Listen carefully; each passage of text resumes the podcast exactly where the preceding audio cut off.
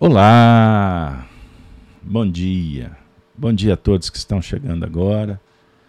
Sejam bem-vindos à casa de Kardec e Amélie Boudet, a FEAC Minas, para mais um estudo do Apocalipse por Honório.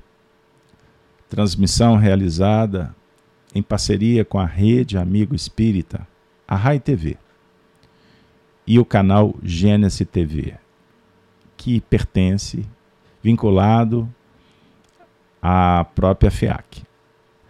Através do YouTube, do Facebook, que essa mensagem possa fazer bem, esclarecer e consolar, e através dela possamos fortalecer os nossos laços fraternos, amigos, cristãos.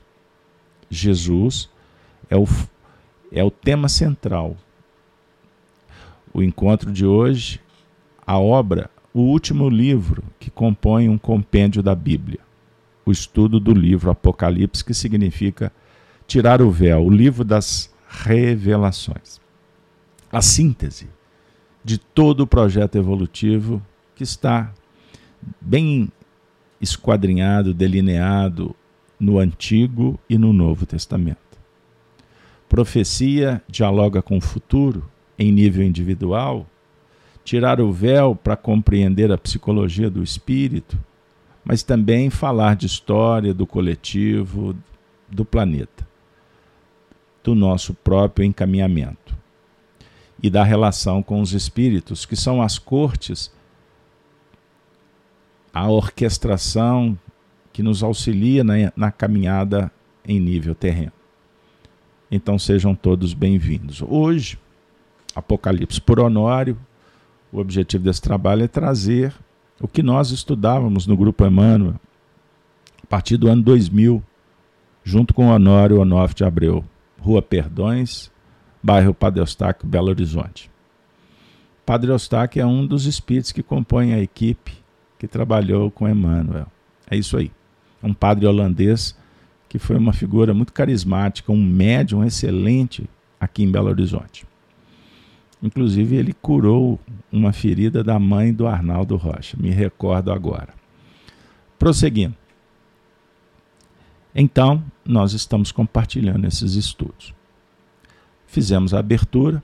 Aqueles que estão chegando, o material, hoje estamos completando o estudo 35, disponível nos canais da rede e Gênesis.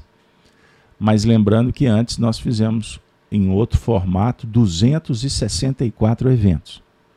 Todos disponíveis. Tem pessoas que gostam de pegar os estudos aleatórios, é possível, porque eu sempre sou cuidadoso para introduzir, e outros pegam na sequência e vêm caminhando com os estudos antigos e aqueles que têm tempo fazem também um, um paralelo com os temas atuais. Portanto, a ideia é que a gente possa ter material, ter oportunidade. Quando estudamos ao vivo em grupo, se torna também um ambiente terapêutico. A corrente de oração pode muito. Então, você tem aí disponível diversos recursos. O importante é você entender a função de cada qual. Beleza? Pois bem, gente, o tema de hoje: grande tribulação grande tribulação. Vamos, a, a, vamos rapidinho. Eu vou pegar o quadro, a primeira parte, só para a gente lembrar que na última semana, aliás, nas duas últimas semanas, nós trabalhamos o tema Jezabel.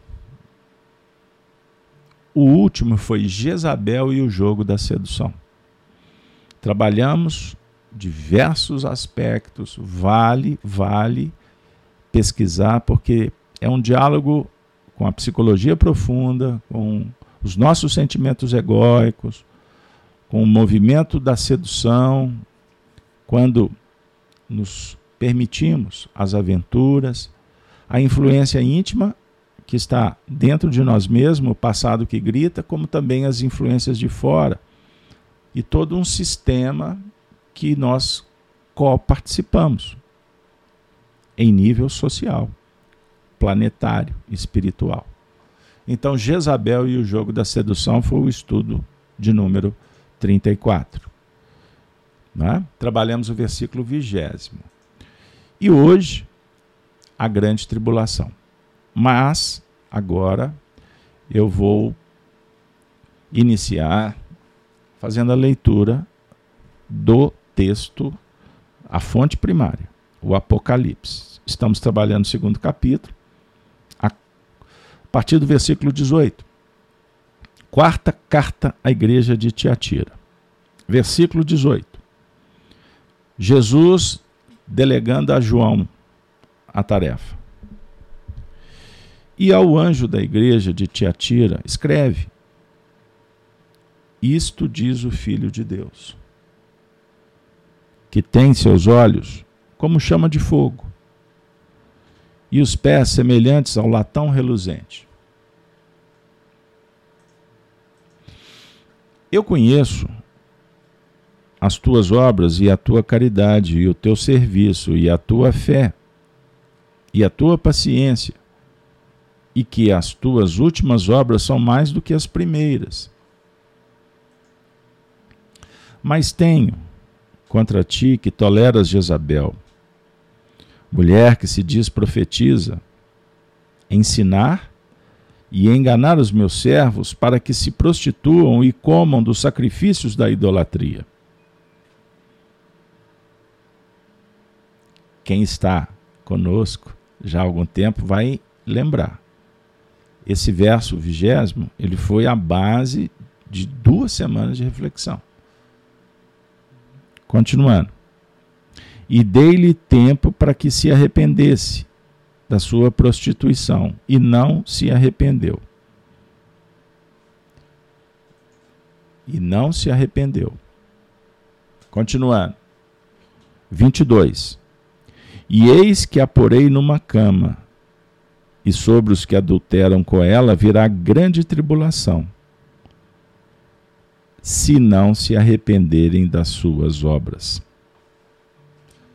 Vamos ficar por aqui. Então, nós temos aqui todo um cenário complexo, sob o ponto de vista dos desafios do caminho em nível íntimo e em nível geral, coletivo, abrangente.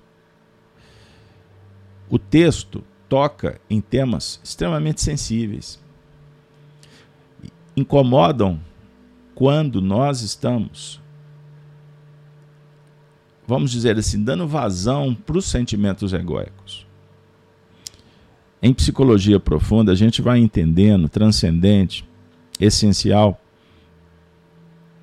que todas as vezes que nos sentimos incomodados, a sabedoria indica que observemos o porquê. Significa alguma indignação face a uma conquista realizada e, ao identificar mantenhamos a vigilância para seguir conforme a consciência. Então, raiva, nojo, indignação pode ter os aspectos, entre aspas, positivos e também aquela movimentação rebelde da alma que não está disposta a ver, porque sabe, o ego, o ego mascarado, as personas, que vai dar trabalho, que vai exigir mudanças. Então tudo isso acontece na nossa intimidade, a gente tem que entender. E essa tarefa não é simples, é uma batalha toda hora, não é nem de todo dia. Percebam bem. Porque quando o nosso tema trata da grande tribulação, o que, que vem a ser tribulação? Eis a ideia é importante para a gente partir logo desse início. Eu gostaria de sugerir que vocês anota aí. Pesquisa bem basiquinha. Digita aí no Google Paulo e a tribulação. Só para você ter um roteiro. Vocês vão encontrar é, uma, uma série de conceitos de explicação sucinta, mas que ajuda na compreensão do tema. Inclusive, eu estou até propenso a, na quarta-feira, Cartas de Paulo, trabalhar esse assunto, tribulação.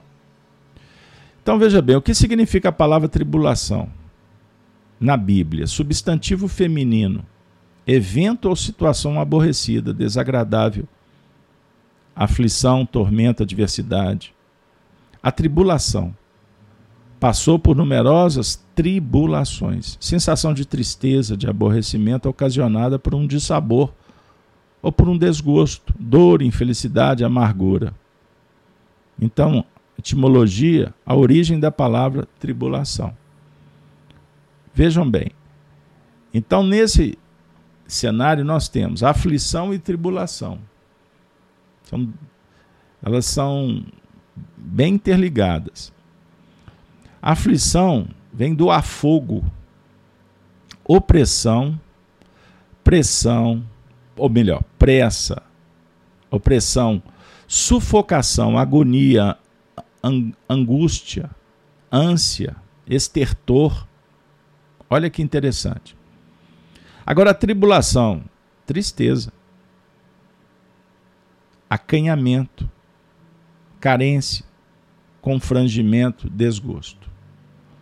Então, temos aqui essas duas é, situações, emoções, que elas dialogam e dão o tom para o nosso encontro. Beleza? Bom, dito isso, agora nós vamos trazer, como eu tenho feito na didática, o que nós extraímos de várias palestras do Honório em torno desses dois versículos. E dei-lhe tempo para que se arrependesse da sua prostituição e não se arrependeu. E eis que a porei numa cama e sobre os que adulteraram com ela, no caso Jezabel, virá tribulação, uma grande tribulação. Então vamos agora trabalhar os trechos. Interpretação do Honório. Beleza? A primeira expressão, dei-lhe tempo. O tempo é concessão divina. Tempo e espaço são componentes presentes no nosso relativo. Não é no absoluto. Com a evolução, passamos a vencer o tempo e o espaço. Por isso estamos às voltas com o Apocalipse. Ele apresenta dois ângulos. Ou somos os elementos levados pelo sofrimento, ou estamos dentro dele, como cooperadores do pensamento divino. A reencarnação é o tempo oferecido para o lançamento de nossas sementes. Não adianta fazer diagnóstico. É preciso investir em todos os caracteres aplicando o preceito definido por Jesus quanto? A vigiar e orar. A oração com o propósito da busca para a aplicação de novos componentes. E aplicar vigilância do que dimana do psiquismo. A Jezabel, sentimento. A vontade, impacto determinante, intermediando o processo de desativação. A morte de um lado e do outro lado gerando a vida pela aplicação sistemática do novo. Vejam bem que desafio. Você entendeu? Por isso tem que ir devagar. Não dá para correr. Vejam o que, que o Honório propõe. Então eu vou sem estender, porque eu quero que vocês também possam se exercitar em casa. Pegar esses trechos aí de secar, destrinchar. Com a chave do Espiritismo. Então vai uma dica. Toda vez que estivermos estudando Evangelho, usa o espiritismo, mas não é espiritismo de fora. Cada versículo tenta encaixar um princípio doutrinário. Assim que a gente faz o miudinho. Então você entra para dentro da letra, porque senão a letra te mata. Para quem para quem é o discurso? Você é o agente que emite ou o receptor? Em que circunstância? É de noite, é de dia? É na rua, é na chuva, é debaixo do sol? Como que é esse painel? Aí você entra lá para dentro. Aí você vai trabalhar o imaginário. Aí você incorpora os personagens. Você é Jesus, você é Barrabás, você é Pilatos. Exemplo. Você é samaritana, você é a sogra do Pedro, você é o Pedro. A febre da sogra do Pedro, o que, que ela representa? Ok? Então, o Emmanuel fundou essa escola no Espiritismo e a turma do Grupo Emmanuel foi longe.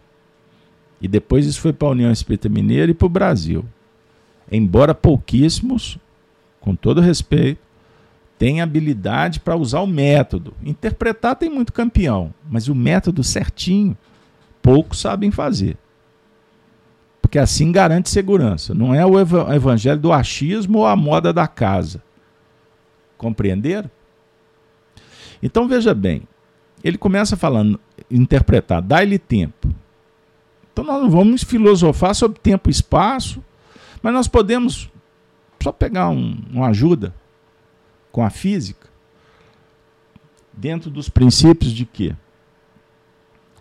tempo e espaço foram gerados. É um evento. Então o espírito, a mente pensa, o pensamento gera um evento. Para não dizer que o pensamento já é o próprio evento. Compreendam bem. Então, o universo em nível íntimo que a gente trabalha é a nossa casa mental. Tudo acontece aqui. Compreenderam? Então você.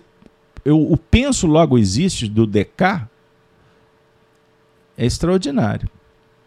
Porque o pensamento, sob o ponto de vista da existência, ele é um diálogo com uma faixa temporal, diferente do espírito. Eu sou. O eu sou está numa outra faixa. Não está no campo temporal. Por isso Jesus disse: Eu sou o caminho, eu sou o pão, eu sou o bom pastor. Ele não é uma persona, já está na faixa do espírito. Agora, Jesus de Nazaré é um espírito que tem, que nasceu, então tem uma existência, tem princípio e tem fim. Da mesma forma, a nossa persona. A personalidade ela tem princípio e fim. Depois que ela cumpre o objetivo, acabou. Então, o seu nome vai existir enquanto você estiver aqui. Depois que você desencarnar, João Maria não importa. José, Paulo, Pedro, Joana, pouco importa. Então, tempo e espaço é uma fração relativa. É uma condição que favorece a nossa evolução. São componentes presentes, não são eternos. Então, à medida, o Honório está dizendo assim, à medida em que a gente evolui, a gente passa a vencer o tempo. Você não é mais escravo do tempo. O tempo é, se torna administrado por você. Com competência você não faz dentro daquela faixa de tempo. Agora, quando não temos competência ou foi mal calculado, ah, vou fazer isso aqui em tanto tempo, não deu.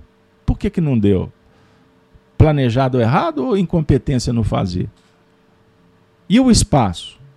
Eu aproveito bem o, o espaço? O meu corpo é meu espaço? A casa é o espaço? A reencarnação é uma embarcação? Eu aproveito bem esse espaço? Então, os espíritos. Existe um. Sócrates foi um espírito muito presente com Kardec. Ele está na codificação e tem muitas hoje documentos que mostram como que, que Sócrates era quase que o mentor de Kardec. Sem que essas informações pudessem viajar, Humberto de Campos, lá na frente, através do Chico, escreveu alguns textos, ele entrevistou Sócrates. Vocês vão achar. Pesquisa aí. Aí Humberto Campos pergunta para Sócrates sobre a filosofia. E se ele tinha algum recado para os homens. Ele disse: Olha, estou em outra. O que, que ele está dizendo? Não estou desprezando os homens? Não. O que os homens não podem chegar lá já está aí. Não tem que falar outra coisa. E quanto mais evoluímos, mais menos caprichosos somos. Estamos mais distantes das coisas do dia a dia, do, do que, nos, que importa muito para quem está reencarnado. Pegou? Então vocês acham que o espírito superior está preocupado com a inflação que está aqui no, no sistema? É, estão interessados com a bolsa de valores? Com coisas pequenas? Não, estão em outras faixas. A definir que quanto mais presos, caprichosos somos, nós estamos tentando entender que somos, estamos ainda em faixas da retaguarda. O que impera é o nosso egoísmo, é o interesse pessoal. Então nós estamos, o Honório diz, diante do Apocalipse. Tirou o véu. Está sendo tirado o véu, porque você caminhou. Nunca o mundo será o mesmo. Porque você chegou no Apocalipse. Você passou por João, por Mateus, você esteve dialogando com Isaías, com Jeremias. Você passou pelo jardim do Éden, Adão, Eva. Você já compreendeu tudo isso? Por certo, não. Porque nós vamos precisar de ciclos gigantescos de tempo para entender o que está escrito na Bíblia. Então, o pedantismo, a arrogância intelectual, essa, essa pseudo-virtude do saber terreno,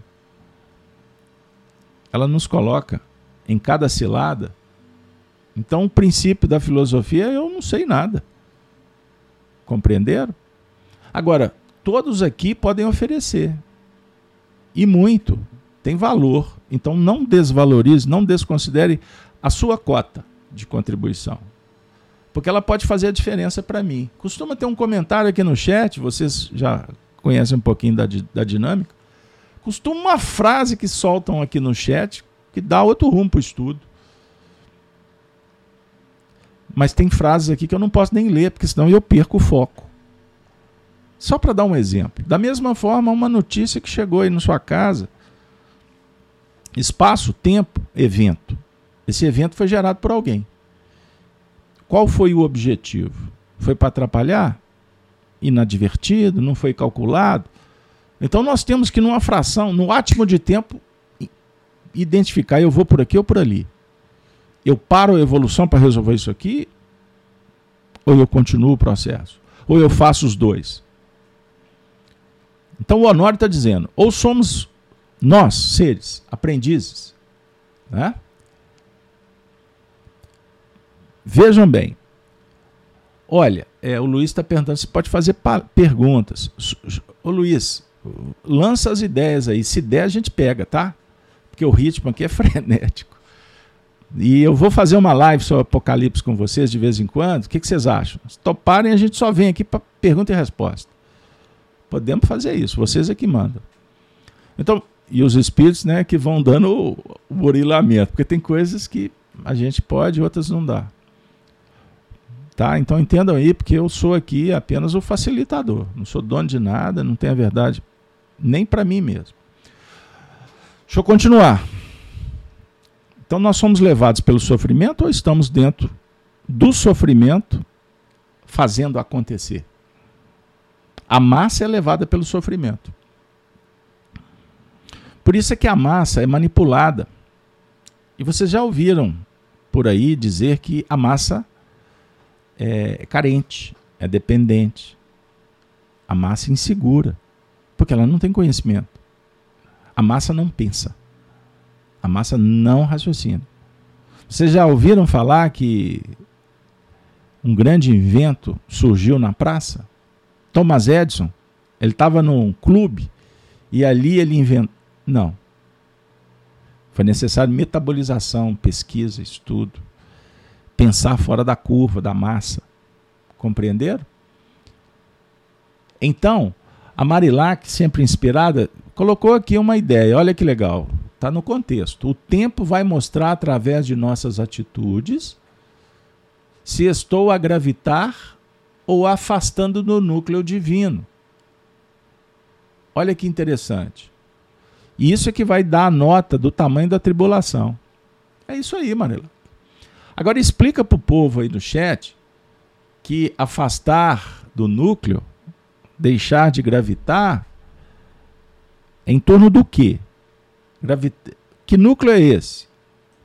Então, filosoficamente, sintetizando o Espiritismo, vai dizer o seguinte: que o núcleo é a perfeição, é a unidade divina.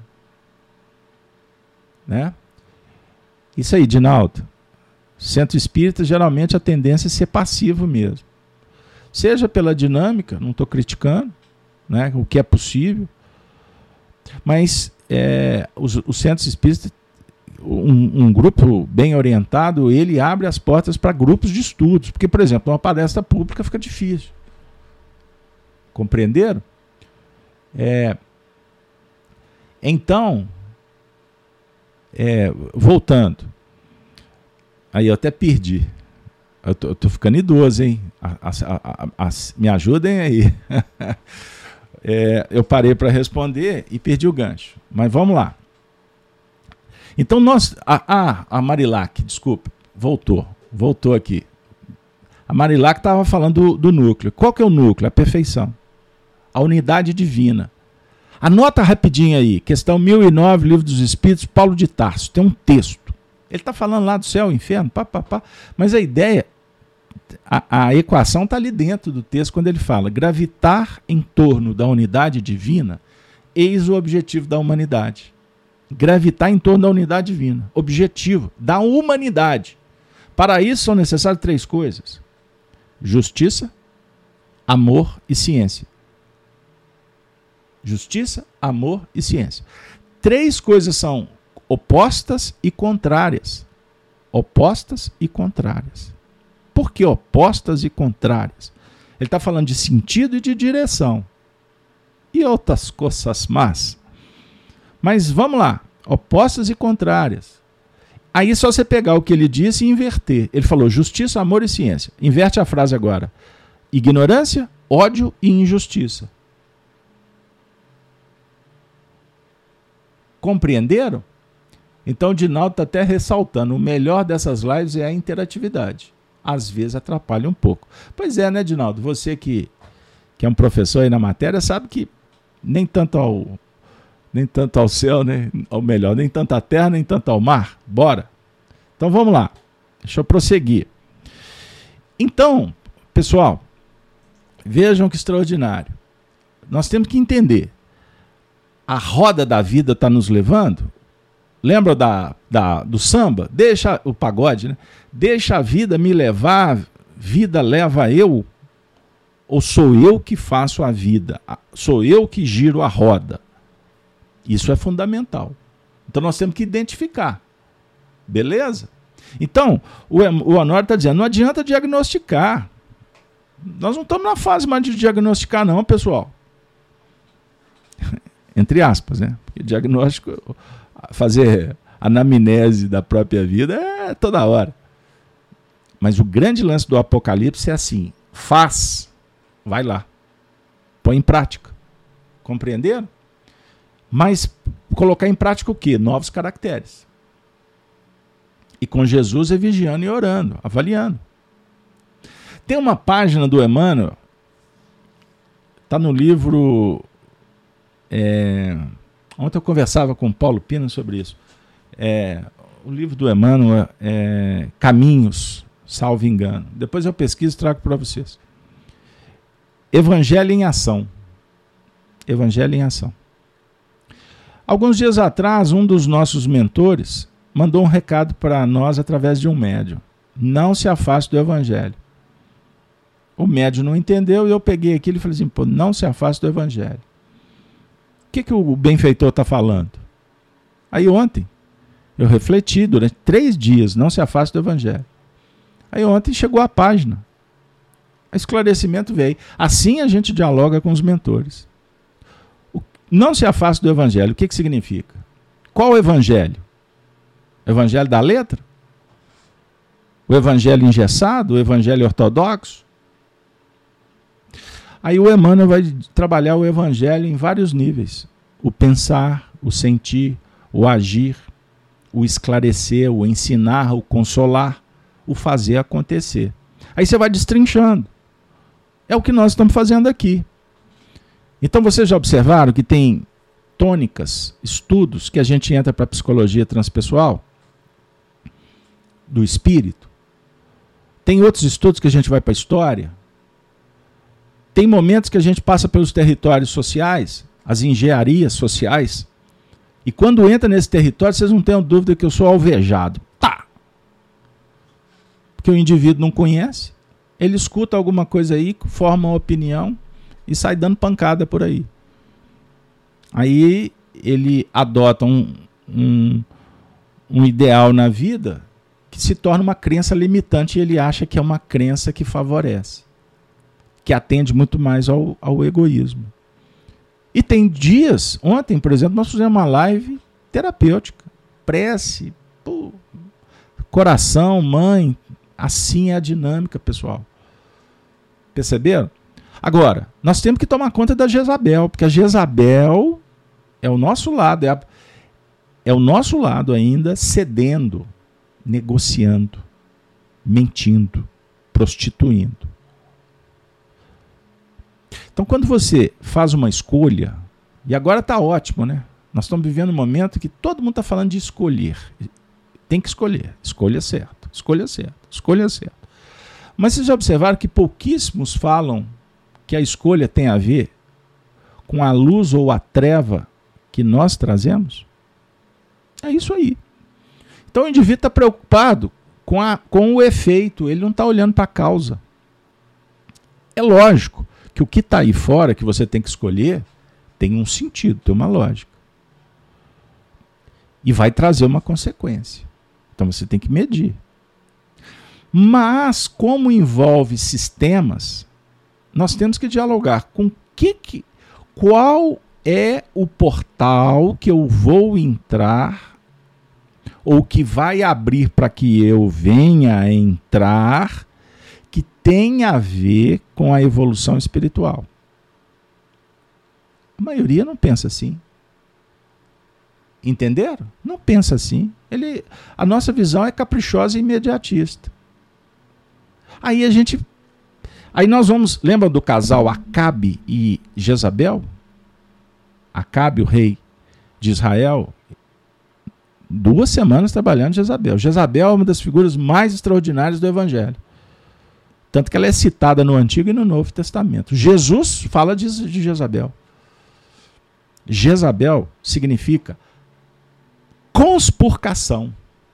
O anticristo conversou com Jezabel e Jezabel gerou o anticristo. Todo sistema materialista é anticristo. Todo sistema que contorce com filosofias que agridem a natureza, que descolam o indivíduo dele mesmo, que causa ruptura social, é Jezabel. É guerra espiritual que vira. Esse sistema ele vem se multiplicando ao longo do tempo, gente adquiram, entram na internet, adquiram o livro As Quatro Babilônias. Mário Coelho. É pseudônimo. É um livro dos anos 30.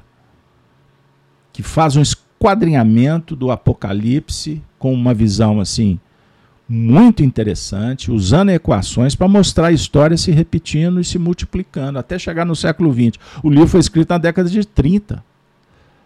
30, 40 ali. Parece que é 35. Segunda Guerra Mundial estourando. O sistema materialista. O autor esquadrinha o anticristo.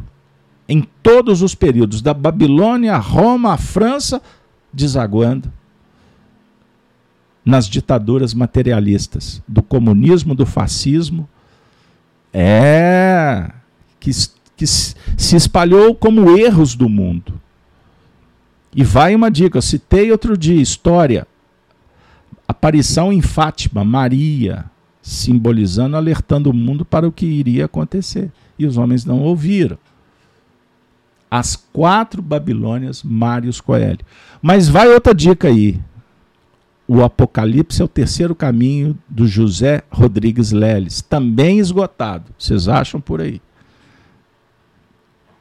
Mergulha, estuda com o Espiritismo, para a gente voltar para o cenário íntimo e entender, entender que precisamos aplicar, fazer acontecer a virtude.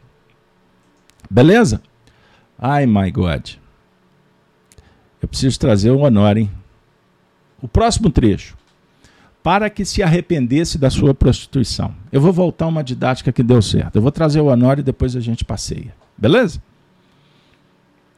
Prostituir. Para que se arrependesse da prostituição. Ele interpreta assim: prostituir no sentido de baratear, distorcer, de dar o valor diferente.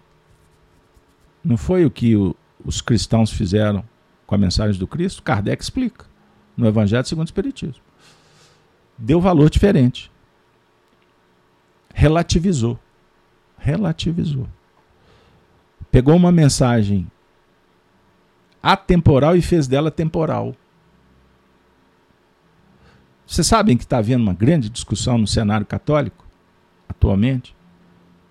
Os ortodoxos discutindo com uma nova safra de católicos que adotaram a chamada teologia da, liber, é, da libertação. É isso aí. Qual que é a discussão? Qual que é a discussão? Relativizaram. Não interpretam corretamente e relativizam. Ok? Perceberam? A Lívia puxou minha orelha. Ah, Lívia, você é danadinha, hein? Mas ela tá faz... puxando a orelha com carinho, né, Lívia? Com psicologia profunda, gostei. Para onde vai a tua pressa? Sabe o que é, Lívia? Eu vou explicar, Lívia. É porque a gente tem que trazer o Honório e depois a gente passeia. Mas eu compreendo. Por isso é que eu não tenho programática, eu não tenho que cumprir. Eu não tenho que dar satisfação para alguém que vai dizer assim, você fez certo ou errado. O meu diálogo é com vocês, ok? Então não tem prazo. Se a gente tiver que ficar um. Eu fiquei um versículo duas semanas, tá, livre. Mas você está correta. E você me chama atenção e eu vou dar atenção ao seu recado. Beleza? Muito obrigado. E você fez com carinho mesmo, eu senti a vibração. Então vou continuar aqui. Prostituir no sentido de baratear, de distorcer, de dar o valor diferente. Eu estava falando de relativizar. Seria o mesmo que nós trabalharmos a doutrina espírita relativizando, ajustando com o nosso interesse egóico. Aí a gente vai entender por que, que nós comentamos o espiritismo a moda da casa.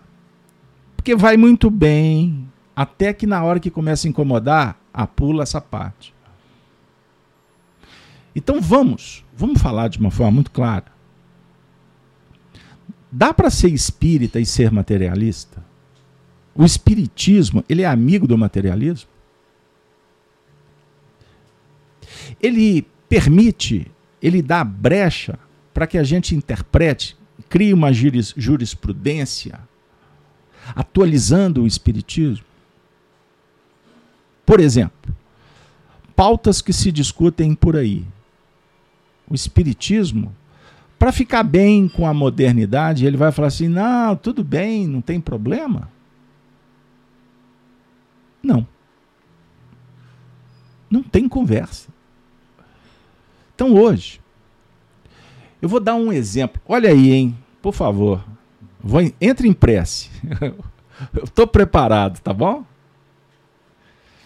O Espiritismo dialoga com a pena de morte? O Espiritismo dialoga com a eutanásia? Dialoga no sentido de relativiza? Não, não, nesse caso o Espiritismo é um diálogo filosófico em que aprendemos que lidamos com leis físicas, a fisiológica, lidamos que são leis divinas. Lidamos com a lei da gravitação. O espiritismo vai permitir que a gente pule de um barranco numa altura que vai favorecer para que a gente quebre as pernas? Não tem conversa. A lei da gravidade é lei divina. O sol é o sol. Portanto, o Espiritismo vai dialogar com a dinâmica espiritual, a evolução, a natureza.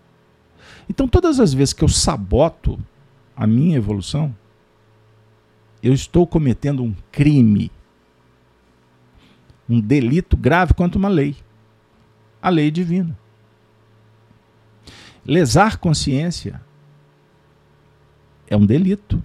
Não pequeis contra o Espírito Santo.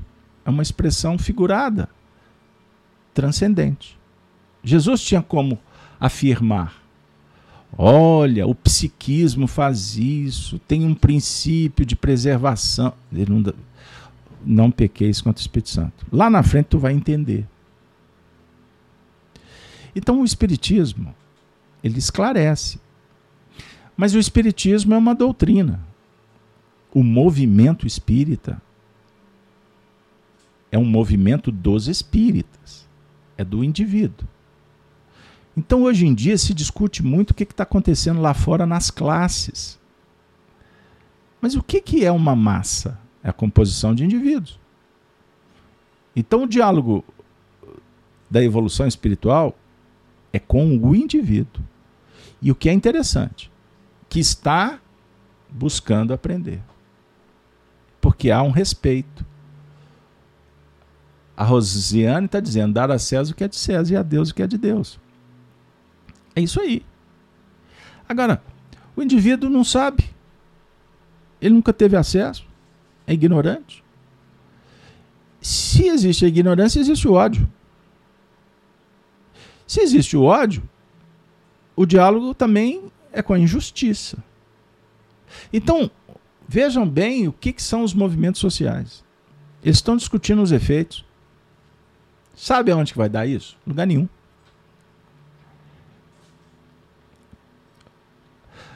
A consequência é a decepção, a desilusão. Você já participou de eventos que envolve muita gente, fez 300 mil reuniões. Eu costumo dizer que eu, eu trabalho no movimento espírita desde 1987. Um percentual considerável da minha reencarnação foi fazer reunião.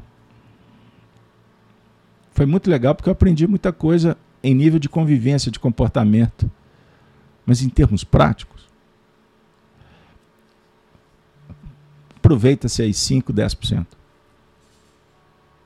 Mas precisamos de organizar que, entendam qual que é o nível de aproveitamento. O que, que, o que, que importa para o espírito hoje? É qualidade, não é quantidade. Não é um movimento externo, porque isso a própria sociedade, o que, que você faz no seu trabalho, na sua casa, administração, você já faz por aí. Você não pode engessar a evolução. Porque senão a gente acaba prostituindo. Isso se chama corrupção. Nós estamos corrompendo a essência. O Evangelho propõe que sejamos íntegros, integridade, unidade, harmonia. Perceberam? Então, nós já temos, como diz Honório, a percepção do que é idôneo, puro e o valor da segurança. Só que ainda não aconteceu. Eis o desafio. Nós estamos encontrando isso agora. Você já sabe, mas isso não está acontecendo. O que está realmente rolando, como diz os jovens, né? Que está rolando mesmo, que está pegando mesmo, é desarmonia, insegurança, ignorância. Então, o Apocalipse significa assim: tirar o véu para você ver. Ver que existem portais. Ninguém vai te obrigar. Você vai fazer uma escolha. Então a guerra espiritual que acontece no mundo, que a gente vai ver essa guerra destrinchada aqui no Apocalipse, aqui, sei lá quando, hein? Se você tiver pressa, vai lá nos estudos anteriores, porque a gente passou pelo texto.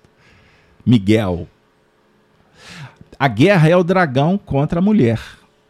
A mulher é Maria, é o símbolo. A mulher grávida. Maria Santíssima. Indivíduo, espírito, não é contra ela. É, com que ela, é contra o que ela vai gestar, o filho. O filho do homem. Então o dragão vermelho que surge do mar, conforme a descrição do capítulo 12, é a mesma serpente do Antigo Testamento. Lembra quando Jesus falou para os fariseus, capítulo, salvo engano, oitavo? Aquela sequência 7, 8, 9 de João. Vós tendes por pai o diabo, que é homicida desde o princípio. Ele está se referindo a Caim. Caim matou Abel.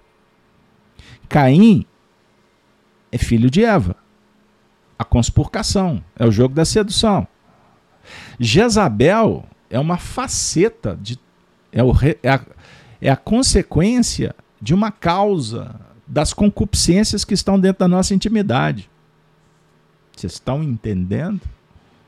Se isso está se desenvolvendo na nossa intimidade, também numa relação com quem você convive na sociedade. Então, os homens estão apagando o incêndio. Vivemos uma guerra espiritual que é a tribulação, que é um fenômeno consequente de investimentos, de causas, de sedução, que vem ao longo dos milênios. E, e as pessoas estão sendo acossadas, amedrontadas por mentiras. Qual mentira? Que o mundo vai ser melhor daqui a dois minutos. Ou que vai ser pior daqui a algumas horas. Nós já vivemos um caos. A Europa está em colapso. Os Estados Unidos têm a pior crise desde lá do, dos anos 29, hein?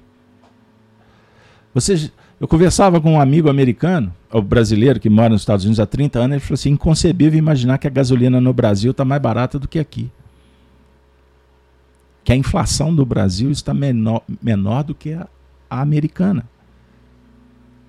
Eu converso com espíritas, amigos que moram na Alemanha,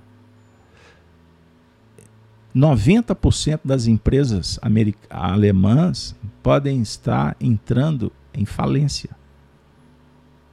Vocês já imaginaram, em nível material, o que, que significa isso? E o Brasil, como afirma o ministro da Economia, condenado a se tornar uma potência?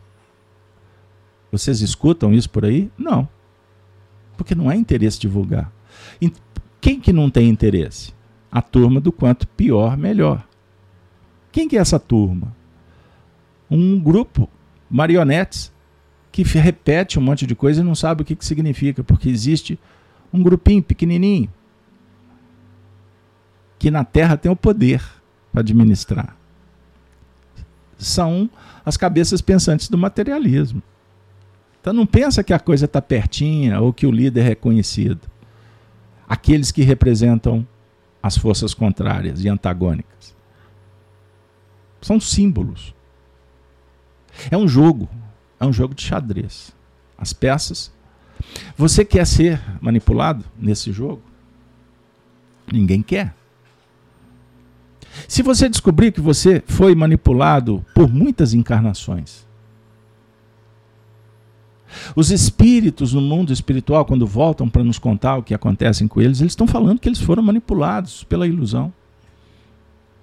Agora, o que a gente está descobrindo é que isso é um plano arquitetado, isso não é aleatório.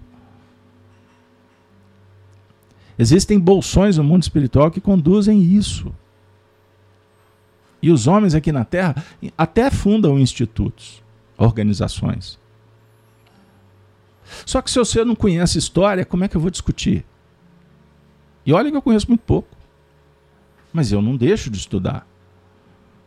E existem fontes que não são contaminadas.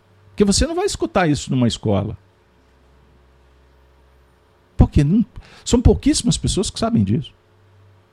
Repito, não estou me avorando de conhecedor do assunto. Mas eu tenho informações suficientes para construir um pensamento para chegar onde que eu quero, que é o Espiritismo e a minha evolução. O alerta do Cristo, e o Honório está interpretando no trecho, e não se arrependeu, e dei-lhe tempo para que se arrependesse de sua prostituição, e não se arrependeu. Quanto mais se investe no sistema de crescimento, e adesão. Olha aí, duas palavras-chave: crescimento e adesão. Aos planos de uma evolução consciente e que vamos selecionando o piso a ser alcançado, perseguimos e nos encaminhamos para essa conquista. Vocês desculpem, esse texto está mal elaborado aí, porque é a compilação só. É natural que se apresentem na mente as reações negativas e que a nossa estrutura psíquica abra as comportas interiores a fim de tentar manter a hegemonia da vida milenar. A cada nova proposta se interpõe uma grande soma de reações, onde reside, por exemplo, as tomadas mentais para conexão com os planos inferiores. Vou contar uma coisa para vocês. Eu não li esse texto. Eu só dei um cópia-cola, porque ontem eu tive que fazer tudo muito rápido. Entreguei, hein? não, porque aqui é transparência total. Honestidade intelectual. Eu estou trazendo o pensamento do Honório. Estou dividindo com vocês. Ele está dizendo, porque ele é um intérprete dos espíritos. Então é, tem, tem um escalonamento. Aqui, a, a ideia não é idolatria, não é fechar a escola. Pelo contrário, a escola é crística. Então existem os planos e os representantes. Então, quanto mais consciente, despertar da consciência, naturalmente abre as possibilidades. Aí você vai planejar. E você vai entender se é bom ou não. E se for, você vai pôr o pé no caminho em busca da conquista. Aí você, nesse momento, vai encontrar o que? As reações milenares que dificultam o processo, que tentam impedir que a marcha aconteça. Então, quando falamos em guerra espiritual, é porque existe um sistema no mundo espiritual com, uma, com sucursais aqui na Terra que não querem que você progrida. Que a sua família cresça, que a sua cidade melhore, que você tenha condições de vida, inclusive econômica, para poder comprar um livro, para se locomover, abrir sua mente, conhecer outros lugares. Compreenderam? Então Luiz está falando, Cristo via os espíritos manipulando as pessoas. É isso aí. Todas as passagens, Luiz, que se refere, por exemplo, aos processos terapêuticos de desobsessão, você vê que, primeiro, você vê um espírito, daqui a pouco o espírito, quando é retirado, doutrinado, encaminhado, depois ele volta com uma legião. Por que, que ele voltou? Porque ele combinou, porque ele foi orientado, porque ele foi buscar apoio. Olha, meu batalhão perdeu, preciso aqui de reforço. Então, Pergunto para vocês, isso é ou não é uma batalha? Não é, é ou não é uma guerra? Qual que é o fronte? A mente. A mente de você é o campo de batalha. E quando a gente perde, a gente busca recurso fora. Então o indivíduo está com medo, o que, que ele faz? Ele liga a televisão. Ele vai ver o noticiário confiando que ele vai ver coisas sérias. Aí ali vão projetar no imaginário dele tudo que for possível. E ele, a tendência é que daqui a pouco ele se entrega. Porque ele não tem informação. Ele não tem conhecimento. Então, você já viram falar em fake news? Isso é maior, Isso aí é a maior mentira de todas as mentiras. Você, o indivíduo, tem condição de selecionar o que, que é ou não é fake news? Você não tem conhecimento. Aí você acha que um instituto, um órgão, um tribunal tem competência de avaliar se é ou não é? Se é mentira, se é verdade? Por isso eu ouvi uma expressão ontem extraordinária. Se você quiser combater a mentira, você tem que dar liberdade para a mentira. Você tem que abrir. A Inquisição fecha, censura. Porque quanto mais informação, mais haverá condição, elementos, para que o indivíduo adquira a própria ideia. Porque o negócio é ter identidade, é ter ideia própria, é autonomia. Vocês estão entendendo como o mundo antigo perdeu espaço? Só que as forças trevosas querem trazer de volta o que já ficou pelo caminho. Entenderam a guerra espiritual? Então estamos identificando. Mas é necessário o quê? Identificar o que é negativo, que está impedindo. Beleza. Está aí na sala, toma conta. Mas você não pode ficar olhando só para isso. Nós temos que conectar com os planos divinos. O que, que os Espíritos propõem? Invista no amor. Porque senão, nós vamos continuar perdidos na tribulação. Compreenderam? Aí vai entrar para o verso 22. Eu vou ler o verso 22. Olha aqui. E eis que a porei numa cama. A prostituta vai ser colocada numa cama. É o ambiente? A cama representar o quê? A horizontal? O descanso ou a cama, no sentido de abortar o processo, desconectar com a realidade. A cama nos acolhe à noite para a gente repousar. Mas você vai ficar deitado sobre a cama o dia inteiro? Você vai estar fugindo? Ah, a cama é gostosa, está com frio, ah, vou ficar aqui debaixo do cobertor. Nós estamos prostituindo. Nós estamos impedindo a marcha. Então, pô, só, só, e eis que a porei numa cama, o sentimento egóico, a Jezabel. E sobre os que adulteram com ela virá grande tribulação. Os aspectos que fazem ligação com os sentimentos egóicos, causa e efeito e se não se arrependerem das suas obras. Então entra aqui o componente do arrependimento. Se não houver arrependimento, o que, que, vai, o que, que vai vir por consequência? Aí o Honório diz assim: e com ela fosse abatida, visitada por um processo de expiação, que pode ser de duas formas: invalidar os padrões que estão ativos, isso é expiação. Desliga a máquina esses componentes estão trazendo problema. Isso pode acontecer por escolha, a expiação começa por uma escolha. Eu preciso espiar. Mas a gente aprende no livro dos Espíritos que Deus não apressa a expiação. Se o indivíduo não toma decisão, ele está sujeito. Mas há de chegar o tempo da expiação. Perceberam? Ou escolha ou consequência. Semeadora livre, colheita obrigatória. Beleza? Bom, então vai. Invalidar os padrões que estão ativos mediante uma doença ou um problema qualquer. É o que vem de fora. Ou então retirar os componentes que estavam em conjunto. O que, que significa? Vem a doença, veio de fora. Então, o que está vindo junto com a doença? rebeldia? tira a rebeldia e trabalha a doença.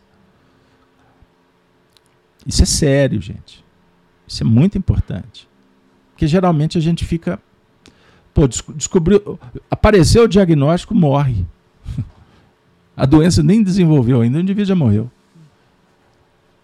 Não, tem que trabalhar a virtude. A primeira, acolhimento amoroso. Aceita a doença com amor. Deus enviou. Isso está fora do meu controle. Bom, se ele enviou, está é, tá sendo bom para mim? Ok. Então você aceita com carinho a mensagem. Mas você não vai ficar só na cama. Não. Então o que, que eu devo fazer para tentar superar? Assim eu vou crescer? A tribulação nesse sentido é para fortalecimento. Então vou trabalhar. Tudo que depender, eu vou fazer. Aí você vai trabalhar outras virtudes, desenvolver o perdão, a compreensão, a resiliência, a empatia, a humildade e etc. Caridade. Então a expiação passa a ser uma prova importante. Aí vem aquela frase: tempos difíceis, homens fortes, tempos fáceis, homens débeis. Continuando. Por exemplo, alguém que precisa acertar o passo, mas traz consigo aqueles que se relacionam com ele, garantindo a sua segurança. O indivíduo precisa acertar o passo, mas ele fala assim: Papai, eu preciso de você, vem comigo. Para o papai, de vez em quando, dar uma alertada. Só que a gente chega aqui, o pai vai dar o toque, a gente quer passar por cima do pai. Compreenderam? Como é que funciona a evolução? Então tem duas formas: ou se faz um, um trabalho com ele, ou ele é retirado do circuito. E as pessoas que mantinham o sistema passam a sofrer a tribulação. Quer dizer, não terão condições de aproximar-se mais como se fossem como se fosse fechado o estabelecimento. Eu não pedi, pai, vem, me ajuda. Aí o pai quer ajudar. Aí eu viro as costas para o pai. O que, que a espiritualidade no processo faz? Ué, já que você está atropelando o pai, tira o pai. E vai sozinho. Piorou. Complicou. Por causa da escolha. Livre-arbítrio. O livre-arbítrio impera sempre. Por isso o sistema materialista quer tirar de você a liberdade. Qualquer semelhança é coincidência? Será? Pinga letra? Tira conclusão. Esse discurso te incomoda? Me incomoda? Por quê? Porque será que está na hora de abrir os olhos? e eu estou preso num papo de esquina? Compreenderam? Eu estou aqui é, entregando para você um panfleto? Vocês sabem, gente, que quando eu faço isso aqui, olha, na, nas nossas orações, eu projeto essa imagem. Como que sou rotulado? tipificado. Não estão prestando atenção no que significa a bandeira. Mas estão presos no papo da esquina. Porque estão contaminados com a mídia. Estão envolvidos em tramas sórdidas. Aí acha que isso aqui tem a ver só com tem a ver com política. Não percebe que eu estou falando de virtude. Agora, se lá políticos, na verdade, são representantes do que acontece no cenário diário. Então, o, o espiritismo raiz, a filosofia profunda, ela propõe criar uma classe de intelectuais. E criar esse movimento é para sempre. Ele não vai dar resultado daqui a dois minutos. Então eu estou trabalhando com vocês para que vocês trabalhem com outros. O sistema materialista quer destruir o evangelho, quer tirar Jesus, inclusive, do espiritismo. Chico Xavier alertou. Espíritas materialistas. Vocês já observaram como que eles relativizam Jesus? Não, porque o espiritismo não tem mais a pessoalização, não tem o ídolo, não tem o mito, não tem o Deus. Você tem narrativas muito convincentes. Mas eles não vão conseguir tirar a autoridade de Jesus. Podem enganar, mas Jesus é o, o nosso modelo. Se nós não estivermos conectados com esse modelo, tudo vai complicar. Agora, não é Jesus místico, é o Jesus do coração. Mas ele tem poder. E tudo que está acontecendo no cenário está sob a observação dele, inclusive essa guerra. E ele que vai dar a solução.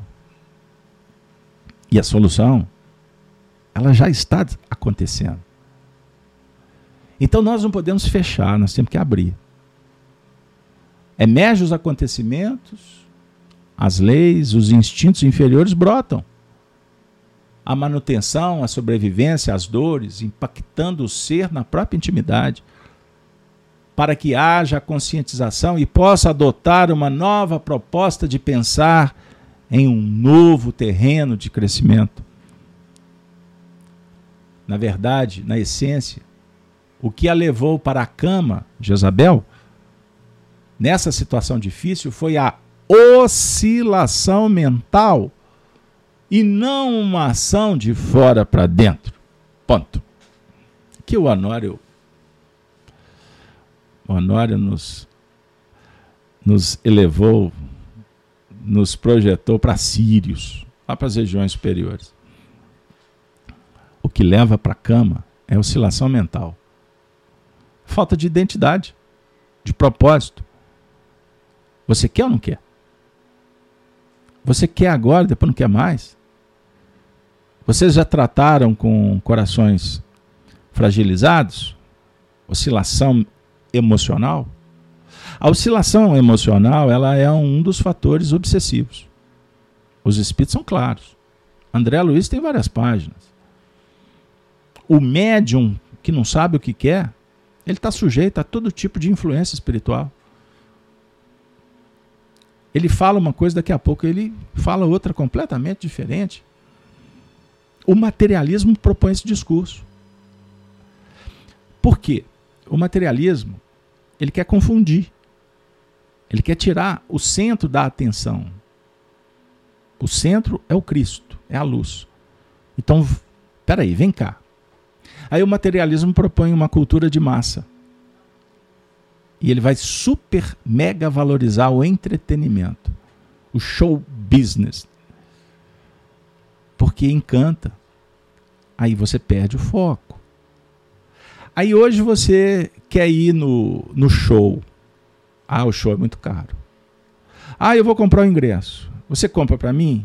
Ah, eu vou fazer o cartão de crédito. Aí daqui a pouco foi pro show gastou os tubos, viajou. Acabou o show. Ah, foi o melhor dia da minha vida. No dia seguinte ele tem que pagar o cartão de crédito. Ai meu Deus, eu acho que eu exagerei. Aí começam os dramas. Não é assim? No dia a dia? Imagine quando a gente descobre que nós optamos, escolhemos e fizemos e isso não atende ao que realmente nós precisamos. A consciência está dizendo: vai de leve, valoriza, olha a virtude. Ah, não, eu quero, e daqui a pouco passou. Só que fica marca, porque vem as consequências. Nós somos livres para pensar, escravos para colher. Jesus foi muito claro Agora eu cito João 8, 32. Conheça a verdade, a verdade liberta. Mas no 34 ele fala: quem comete o erro é escravo do erro, até pagar o último ceitil. O que é pagar? É expiação. Enquanto não entendermos que existe uma solução e que precisamos trabalhar com ela, nós vamos continuar pagando o preço. E o preço está sendo alto. Entendam isso. Então, você não vai resolver o problema da sua evolução conversando no clube, esgrimando intelectualmente com alguém, convencendo. Será que existe convencimento? Será? Se tem tantas oscilações? Você está convicto? Essa, quando eu falo assim, é fé didático, tá, gente? Porque eu pergunto para mim mesmo, eu estou convicto? Esse é o meu princípio de vida? Eu vou com ele até o fim? Eu vou dar minha vida? Eu vou testemunhar com Jesus? Jesus deu a vida pelo que ele acreditava. Agora, o que ele representava realmente é a verdade. A ver, o, o materialismo, peguem essa dica. O materialismo não tem o objetivo de alcançar a verdade. Porque para o materialismo dialético não existe verdade. O que move é o interesse. Esse é um dos princípios mais simples, fundamental do materialismo e as pessoas não veem, porque não conseguem. Lembra quando Jesus conversava com os discípulos e fala assim: olha, enquanto o filho do homem está aqui, a turma está tocando flauta e cantando na praça. E o filho do homem está passando. A vida está passando. Eles não dão conta, eles têm que tocar a flauta mesmo. Até que a flauta, até que fica velho, né? Não dá mais, não tem nem dente para tocar. Ah, mas era tão bom o tempo da flauta. Então, como filhos de Deus, seres imortais, a prioridade é a imortalidade. É o espírito, é a verdade. E o que move a evolução não é a economia, como o materialismo propõe. O materialismo diz que você deve gozar, aproveitar o máximo que você puder. Porque tudo acaba no túmulo. Pessoal, eis a confusão. Então, quando a verdade aparece, é como uma luz que confunde. Não há argumento porque os argumentos não têm sustentação, as palavras não têm sentido, elas são usadas em discursos completamente estranhos. Então, a Marilac está falando que nós estamos num trabalho de cura, mas as escamas continuam. Porque qual é o objetivo da humanidade? Trabalhar e deixar tudo que não for humano pelo caminho. É como tirar uma. Cê, é, eu, é, sabe quando você entra em casa Estou lembrando os tempos de juventude. Você entra em casa com pressa, que você vai. Já abre a porta, já vai tirando a camisa, já vai tirando a roupa do meio do caminho para tomar um banho rápido, para sair de novo. Aí você deixa aquele rastro de imperfeição, de bagunça pelo caminho. Não é assim que funciona. Então, quando você tira a camisa suja, seria como trabalhar uma persona com carinho, com entendimento, com respeito, porque a camisa foi útil. Ela está suja. Você vai se banhar, mas você vai usar a camisa de novo, não vai? Ou você vai jogar a camisa fora só porque ela está suada? Não. Então nós temos que olhar para o passado com bondade, fazendo um acolhimento das experiências, para que elas sejam base para um novo momento, porque senão fica tribulado, tudo fica difícil. Tudo se complica. Gente, os aspectos do arrependimento não vai dar tempo.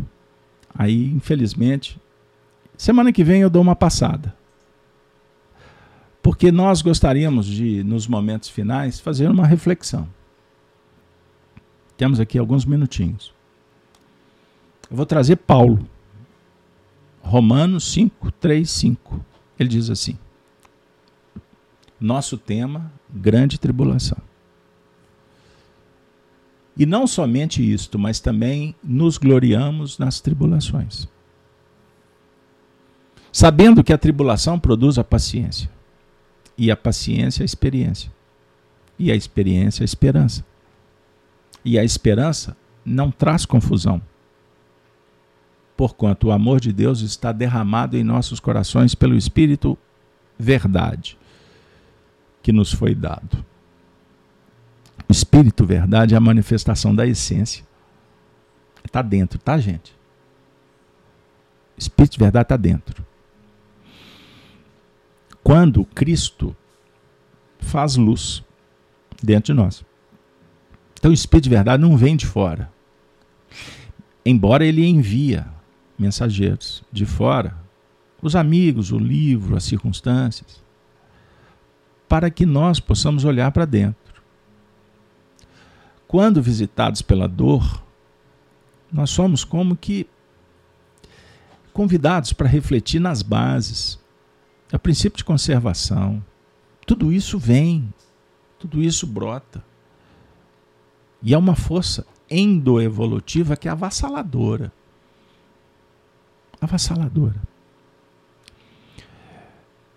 A gente já vivemos muitas experiências com corações naquele momento terapêutico da qualificação da morte, da desencarnação, em hospitais, em lares. Então já vimos muita gente desencarnar. Pessoas próximas ou não, queridas ou desconhecidas. Esses momentos são singulares e muito semelhantes. Porque o indivíduo, ele entra num processo de autoconsciência. E a maioria, não são todos. Já vi gente desencarnar rebelde, brigando com a vida.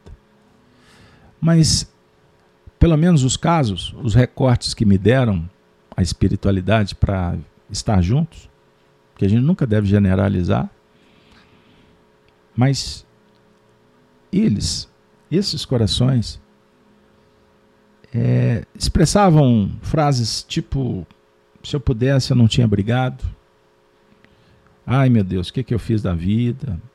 Mas tenho confiança que Deus vai me abençoar. Porque a tribulação, ela traz um constrangimento.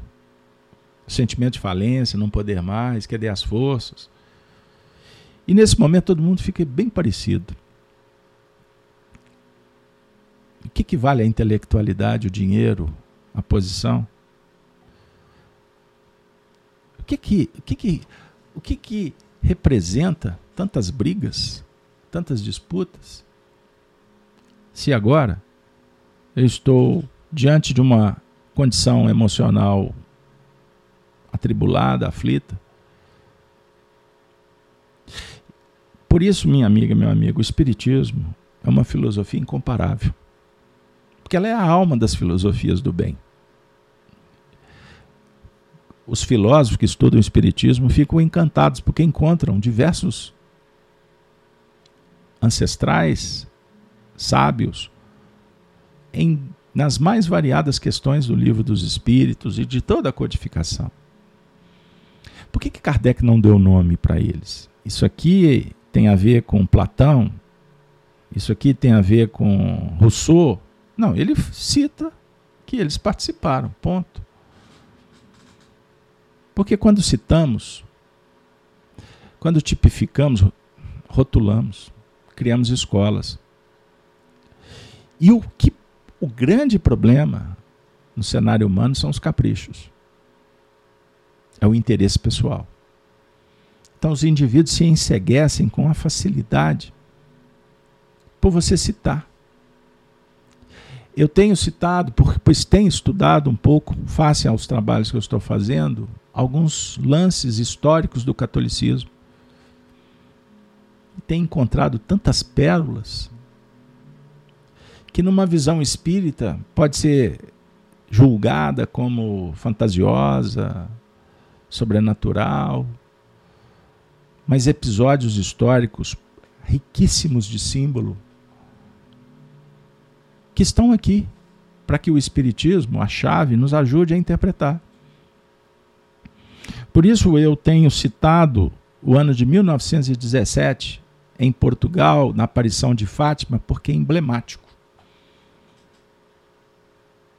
E Maria alertou três crianças, como numa visão apocalíptica, porque é inclusive citado a imagem da mulher grávida do capítulo 12 do Apocalipse nessa aparição. Não é à toa que a imagem de Maria a Imaculada Conceição, representa a mulher grávida com a lua debaixo de um pé e o outro pé pisando na cabeça de uma serpente. Isso é um símbolo. A serpente é o materialismo. É Jezabel. Jezabel caiu no conto. Jezabel envolveu Acabe, o rei. E eles conspurcaram a religião dos ancestrais e trouxeram Baal. E o povo, num primeiro momento, não entendeu porque o materialismo chega silencioso. Quando você assusta, a contaminação já virou coletiva. Você gostaria de pensar, vamos lá, você se sentiria bem sabendo que o seu filho está contaminado? Que o seu lar está sob mira criminosa? Você ficaria satisfeito de saber que existem espíritos que estão trabalhando para destruir a sua relação com seu marido, com a sua esposa? Você ficaria tranquilo se tivesse uma notícia que a sua propriedade pode ser invadida, pode ser tomada? Você ficaria tranquilo de alguém te bloquear na rede social e você não poder mais usar o, seu Facebook, o seu Instagram, o seu WhatsApp? Você ficaria satisfeito que tirassem de você a oportunidade de ir e vir? Que você não fosse mais livre? Pessoal, olha o que eu vou dizer. Eu tenho estudado o assunto. Vocês já observaram os movimentos religiosos no Brasil falando dessa guerra espiritual das mais variadas formas, ufânicas ou não, apreensivas, em alguns casos desesperados,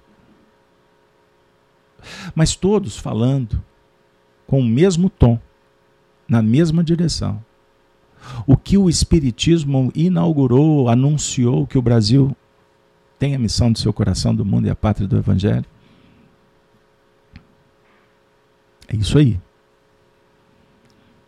Para que seja, e vai ser, nós podemos contribuir, ou não, mas que os objetivos serão alcançados. Se preferirmos, se escolhermos o materialismo, e eu não vou dizer que escolher o espiritualismo, a resposta será automática e que existem pessoas perfeitas que o representam. Não. Escolher o Cristo significa definir uma trajetória pessoal que vai te dar o quê? Paz na consciência que vai te colocar em sintonia com aqueles que deram a vida para crescerem com Jesus. Tribulação foi o que caracterizou a vida de Paulo. E ele fala que tribulação gera paciência. Paciência gera experiência. E experiência gera esperança. Então o cristão é um homem que caminha sempre desenvolvendo a virtude da esperança e a virtude da fé. Porque a fé é a mãe de todas as virtudes. A caridade é um aspecto extraordinário que dialoga com todas as outras virtudes. A sua decisão será importantíssima para você e para aqueles que estão caminhando com você. Porque quando não optamos pela virtude, já viram dizer que os espíritos se afastam quando nós queremos brincar? Os protetores é uma teoria espírita. Eles jamais abandonam, mas eles não têm como o que fazer. Entendam o que eu estou dizendo. Então não brinca. Não podemos brincar. Eu dou, no cenário pessoal, a minha vida pela virtude. Tropeço, caio, morro, renasço, levanto. Tudo isso acontece. Eu não sou ninguém. Mas eu sou responsável pelo meu destino. Então, o Espiritismo, para mim, Evangelho, não pode ser a moda da casa. Eu tenho que ser fiel. Então, eu não posso perder o foco. Porque senão serei hipócrita e mentiroso. Serei enganado por Jezabel? Acabe? Ou serei a própria Jezabel? Jezabel e Acabe na minha intimidade vão gerar filhos. Sabe como que foi o final da vida de Jezabel? Profetizado por Elias. Ela morreu e o seu corpo foi destroçado pelos cães. Só sobrou a cabeça e as mãos.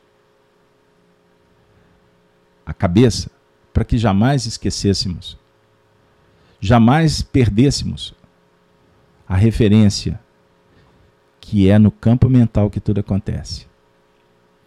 E as mãos, quando sujas, ensanguentadas pela imperfeição e pelo mal que eu semeio, o ódio, a indiferença, a omissão, eu tenho que levar esse símbolo para que jamais eu esqueça que eu não estou no mundo para brincar.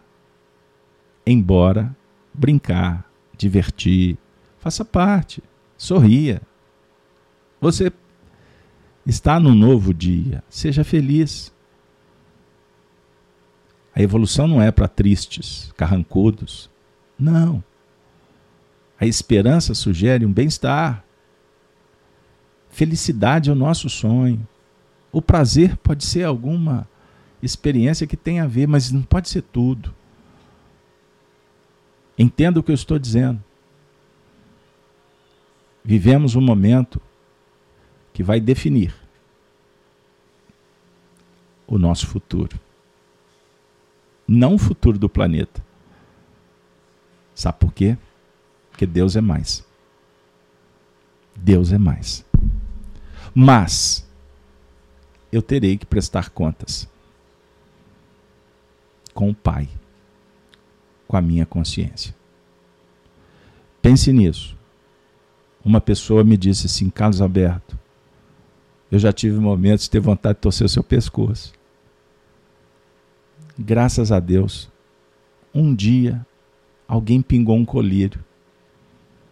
E depois, já até te tolero.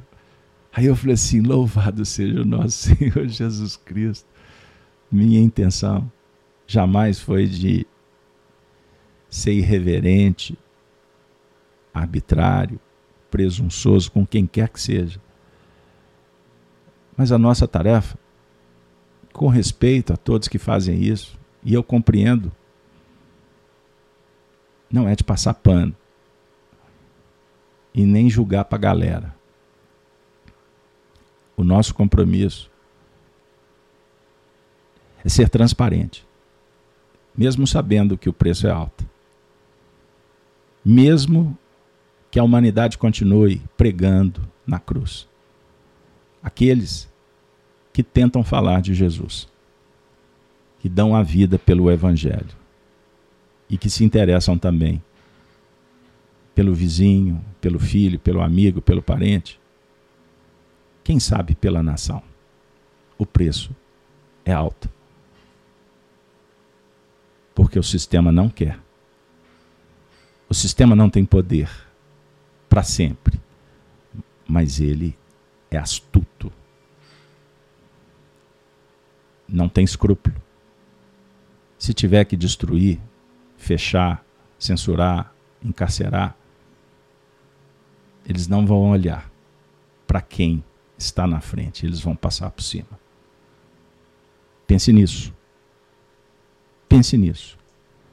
E que possamos celebrar a vida, pois o Evangelho é uma permanente celebração. Agradeço, agradeço de coração ao nosso querido amigo Honório Abreu por nos ajudar com os estudos. E eu vou dar uma dica. para vocês estudarem em casa. Livro Vinha de Luz, lição 119, que interpreta esse versículo da tribulação. Mas eu vou trazer só uma frase, para ser, quem sabe, um dístico do final de semana. Quereis fortaleza? Não vos esquiveis à tempestade. Tempos de crise, homens fortes. Que Deus nos abençoe. E convido vocês a estar conosco durante a semana, nos, nas lives da manhã, 7 horas da manhã, Gênesis no Lar, só no canal Gênesis. As lives da noite, vou preparar um tema especial para terça-feira. Maria, nos pés do, do Messias. A imagem de Humberto de Campos projetada no livro Boa Nova. Venha, vamos participar juntos. Mas o Apocalipse por Honório, na próxima semana, tema: E ferirei de morte os seus filhos. Muito obrigado, que Deus nos abençoe. E com a saudação deles, os cristãos dos primeiros tempos, abraços, beijos, como dizia meu amigo Arnaldo Ramos, abrejos, saudade dele, hein? desencarnou que ele receba o nosso carinho aonde ele estiver. Para que você tenha um final de semana muito especial. Compartilhe a sua alegria com seus semelhantes, os seus pares. E eu estava esquecendo 22 de outubro de 1922. Nasceu Irma de Castro Rocha a nossa querida, doce Meimei, esposa de Arnaldo Rocha, espírito que se comunicou com tanto carinho através de Chico Xavier. E olha o que eu vou dizer, deixou talvez a história, a passagem mais extraordinária do espiritismo no Brasil. Meimei se materializou para abraçar o seu noivo querido, diante de mais de dez pessoas, para dizer que para o amor o túmulo se faz violável e as almas perenizam, eternizam nessa caminhada bendita em busca da perfeição. Meimei um cântico de amor. Ave, Ave Meimei, Ave Cristo, Ave Cristo. Um bom final de semana para vocês. Valeu, pessoal.